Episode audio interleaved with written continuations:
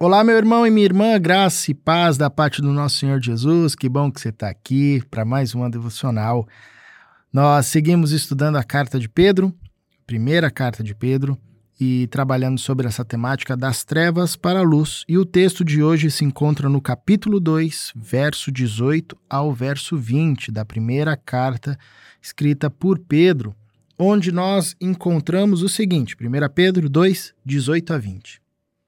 Escravos, sujeitem-se aos seus senhores com todo respeito, não apenas aos bons e amáveis, mas também aos maus, porque é louvável que, por motivo de sua consciência para com Deus, alguém suporte aflições sofrendo injustamente. Pois que vantagem há de suportar açoites recebidos por terem cometido mal? Mas se vocês suportam o sofrimento por terem feito bem, isso é louvável diante de Deus. Bom, toda vez que nós estamos diante de um texto como esse ou uma recomendação como essa, por exemplo, aos senhores, aos escravos, Paulo também trabalha bastante essas recomendações em Colossenses, na carta que escreve aos Efésios, enfim. A gente precisa lembrar sempre de algumas coisas óbvias, né? Mas que por vezes esses textos podem trazer alguma confusão. Os apóstolos, o Novo Testamento, até mesmo Deus, né? É, não todo, todo esse conjunto que eu acabei de falar, de nenhuma forma era a favor ou pensava a escravidão como algo ideal.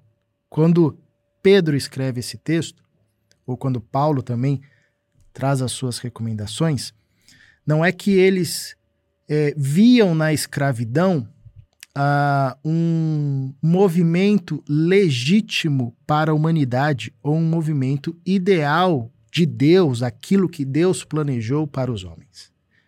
Não é isso, obviamente. Pelo contrário, a, as recomendações que nós vemos no Novo Testamento, elas são, inclusive, revolucionárias, porque não eram direcionadas apenas aos escravos, mas também aos senhores.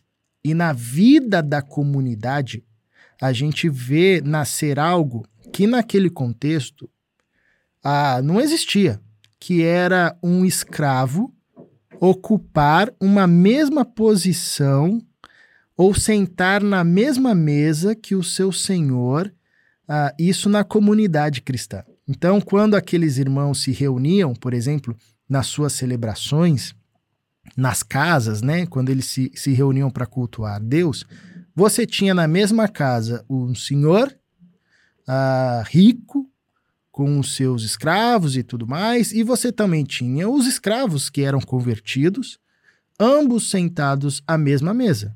E por vezes a reunião era dirigida pelo presbítero, que podia ser um senhor, ou que podia ser um escravo também. Ah, algo completamente novo para aquela sociedade. Agora, os discípulos entendiam as limitações culturais e contextuais da sua época. Eles sabiam que, naquele momento, não seria possível transformar todas as realidades da sociedade. Eles sabiam que o evangelho é o poder de Deus para transformar o ser humano e, em transformando o ser humano, as relações sociais e os seus muitos desdobramentos, eles também seriam transformados. Porque um ser humano agora transformado à imagem e semelhança de Cristo, ele entende que o seu próximo é um ser com uma dignidade ah, que ele também possui, uma dignidade em Deus, feita à imagem e semelhança de Deus. Por isso, ele não pode tratar esse ser humano como um objeto, quer seja ele o seu filho, o seu marido, a sua mulher, a, o seu escravo, o seu funcionário, enfim. Então, os apóstolos, eles partiam desse pressuposto, que o evangelho sendo pregado aos seres humanos promoveria naturalmente uma transformação do coração humano, a, que seria vista e evidenciada na sociedade. Porém, eles sabiam que essa mudança não era da noite para o dia. ah, que essa não era uma mudança que aconteceria é, repentinamente. Então, eles concentravam os seus esforços naquilo que eles podiam ah, fazer naquele momento. E a demanda primária que eles tinham naquele momento era ensinar acerca do que Cristo tinha ensinado para eles, era pregar o evangelho, era fazer com que essa mensagem de salvação alcançasse os, de, os demais povos, ah, para que a partir disso, ah, a partir do ensinamento daquilo que Cristo deixou aos seus discípulos, enfim, ah, as pessoas que fossem se convertendo e agregando-se à fé cristã, à comunidade cristã, fossem imprimindo uma nova forma de viver.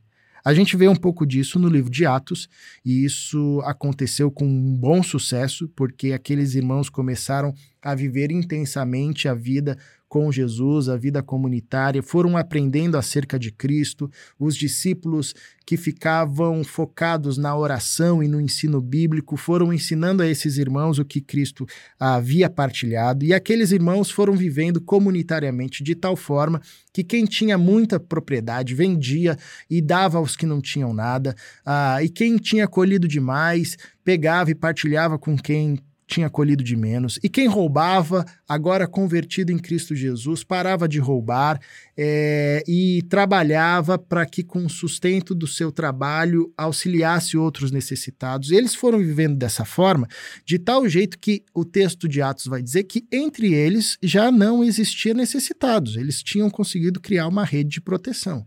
Agora, é óbvio que isso não foi da noite para o dia, e a ideia é que essa forma de viver que gerava a simpatia dos de fora, ah, porque ali as mulheres eram respeitadas e amadas, os maridos eram respeitados, os filhos trata- os pais tratavam os, os filhos com amor, os filhos respeitavam os seus pais, ah, os servos eram tratados com dignidade, os senhores eram tratados com respeito, enfim, nessa sociedade, nessa forma de viver entre os cristãos, isso gerava simpatia ah, dos de fora.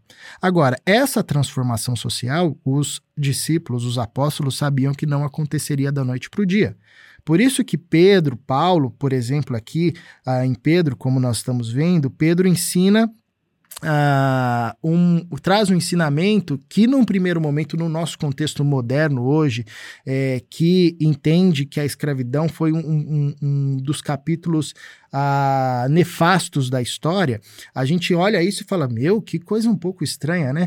Ah, mas, mas naquele contexto, esse ensinamento de Pedro era um ensinamento de sabedoria. É como se Pedro estivesse dizendo àqueles irmãos, olha, nós estamos num mundo cruel, num mundo mau e cruel. E dizendo, por exemplo, aos escravos, vocês acabaram de se converter. Ah, eu quero dizer para vocês que, que o fato de vocês se converterem a Cristo Jesus e caminharem com Jesus e se tornarem discípulos de Jesus, isso não significa que vocês serão libertos pelos seus senhores. Isso não significa que vocês terão a liberdade de vocês, a dignidade, todos os direitos que vocês merecem como seres humanos e como filhos de Deus. Não, isso não vai acontecer. Pedro traz um choque de realidade para esses caras. Ah, e aí, a partir disso, Pedro, ele traz uma sabedoria e um poder para viver em um mundo cruel.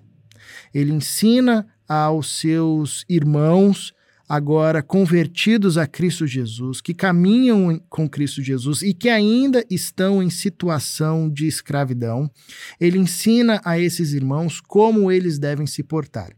E aqui é muito interessante porque Pedro desafia esses irmãos a uma lógica de martírio. Porque quando Pedro diz assim, olha, sujeitem-se aos seus senhores com todo respeito, não apenas aos bons e amáveis, mas também aos maus, porque isso é louvável, porque ah, por motivo da sua consciência para com Deus, ah, é louvável que alguém suporte aflições sofrendo injustamente. Quando Pedro traz esse conceito de suportar aflições sofrendo injustamente, Pedro trata, tra, está trazendo o conceito de martírio. Pedro está nos ensinando A, a sermos testemunhas de Cristo, sobretudo nos contextos mais cruéis.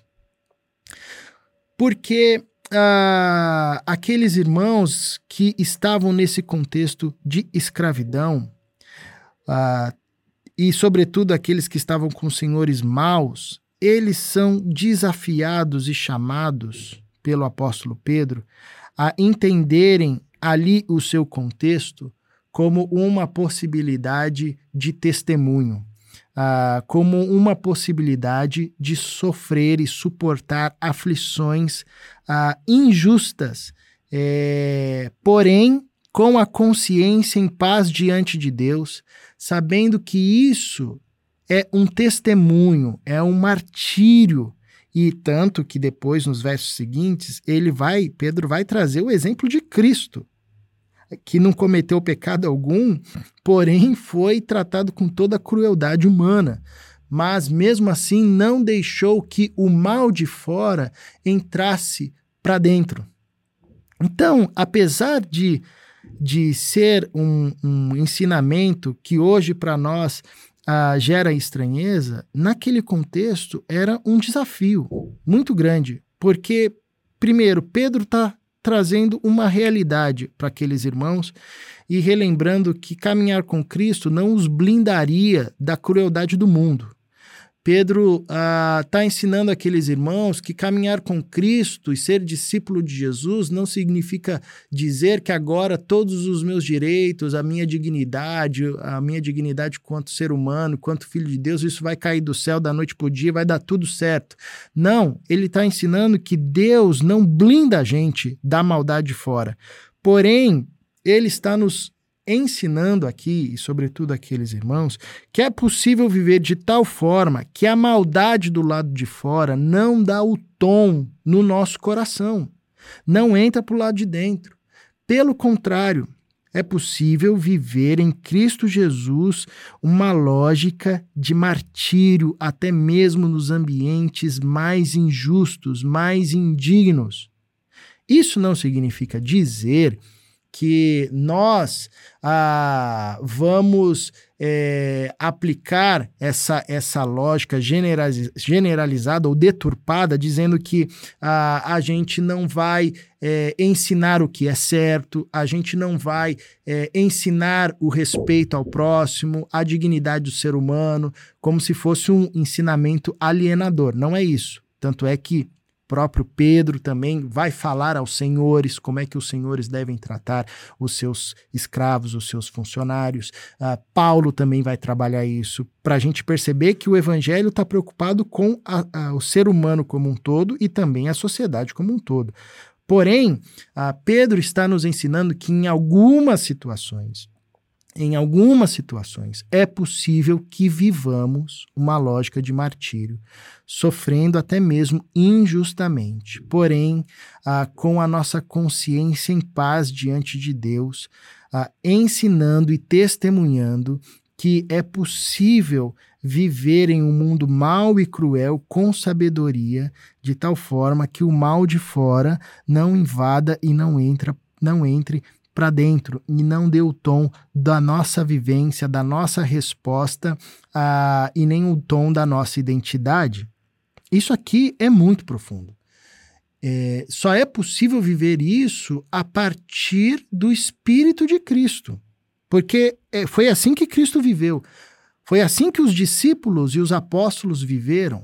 Uh, e aqueles irmãos, naquele contexto mais cruel, também eram chamados para viver assim. Óbvio que eles almejavam e anelavam, esperavam um tempo onde não houvesse mais escravidão, um tempo onde ah, ninguém precisasse mais ser tão resiliente diante de situações injustas. É óbvio que eles esperavam por isso, mas eles tinham consciência plena que essa realidade só virá de fato e consumada completamente com a volta do nosso Senhor Jesus Cristo. É, essa verdade não era um, uma mensagem de acomodação do tipo, ah, então não vamos fazer nada, é só esperar Jesus voltar porque o negócio aqui vai ficar pior. Não, não era essa lógica. Vamos trabalhar e nos empenhar para revertermos e transformarmos a sociedade na maior potência que, que a gente conseguir. Porém, saibamos, saibamos que essa realidade plena de direito, de vida, de dignidade, de respeito, de amor, essa sociedade é, não vai ser construída aqui. Só virá quando Cristo voltar. Até lá, vivamos, vivamos ah, firmes e resilientes, suportando o mal, as aflições injustas, mas, porém, a, a partir do nosso testemunho e a partir de um compromisso com a bondade, assim como foi em Cristo Jesus. Então, nós temos aqui um conselho de sabedoria, um conselho e, e que nos aponta um poder para vivermos num mundo cruel, num mundo é, marcado pelo pecado, porém, mesmo assim, nas situações mais injustas, a, testemunharmos o poder de Deus que atua em nós, e que nos faz lembrar que os sofrimentos do tempo presente não se podem de forma alguma comparar-se com a glória que está por vir. Paizinho, que o teu Espírito nos ajude a compreender a tua palavra, a riqueza da tua palavra, a profundidade da tua palavra, e o nosso coração seja transformado por ti, para que até mesmo nas, nas situações mais injustas, possamos testemunhar do teu amor, da tua bondade e tenhamos o mesmo espírito que Cristo Jesus teve, ah, de em humildade, em dependência a ti, em obediência a ti, eh, responder o mal com o bem e assim testemunhar desse poder do teu amor que gera transformação até mesmo nas situações mais adversas e injustas. Para a glória do teu nome, em Cristo Jesus é que oramos. Amém.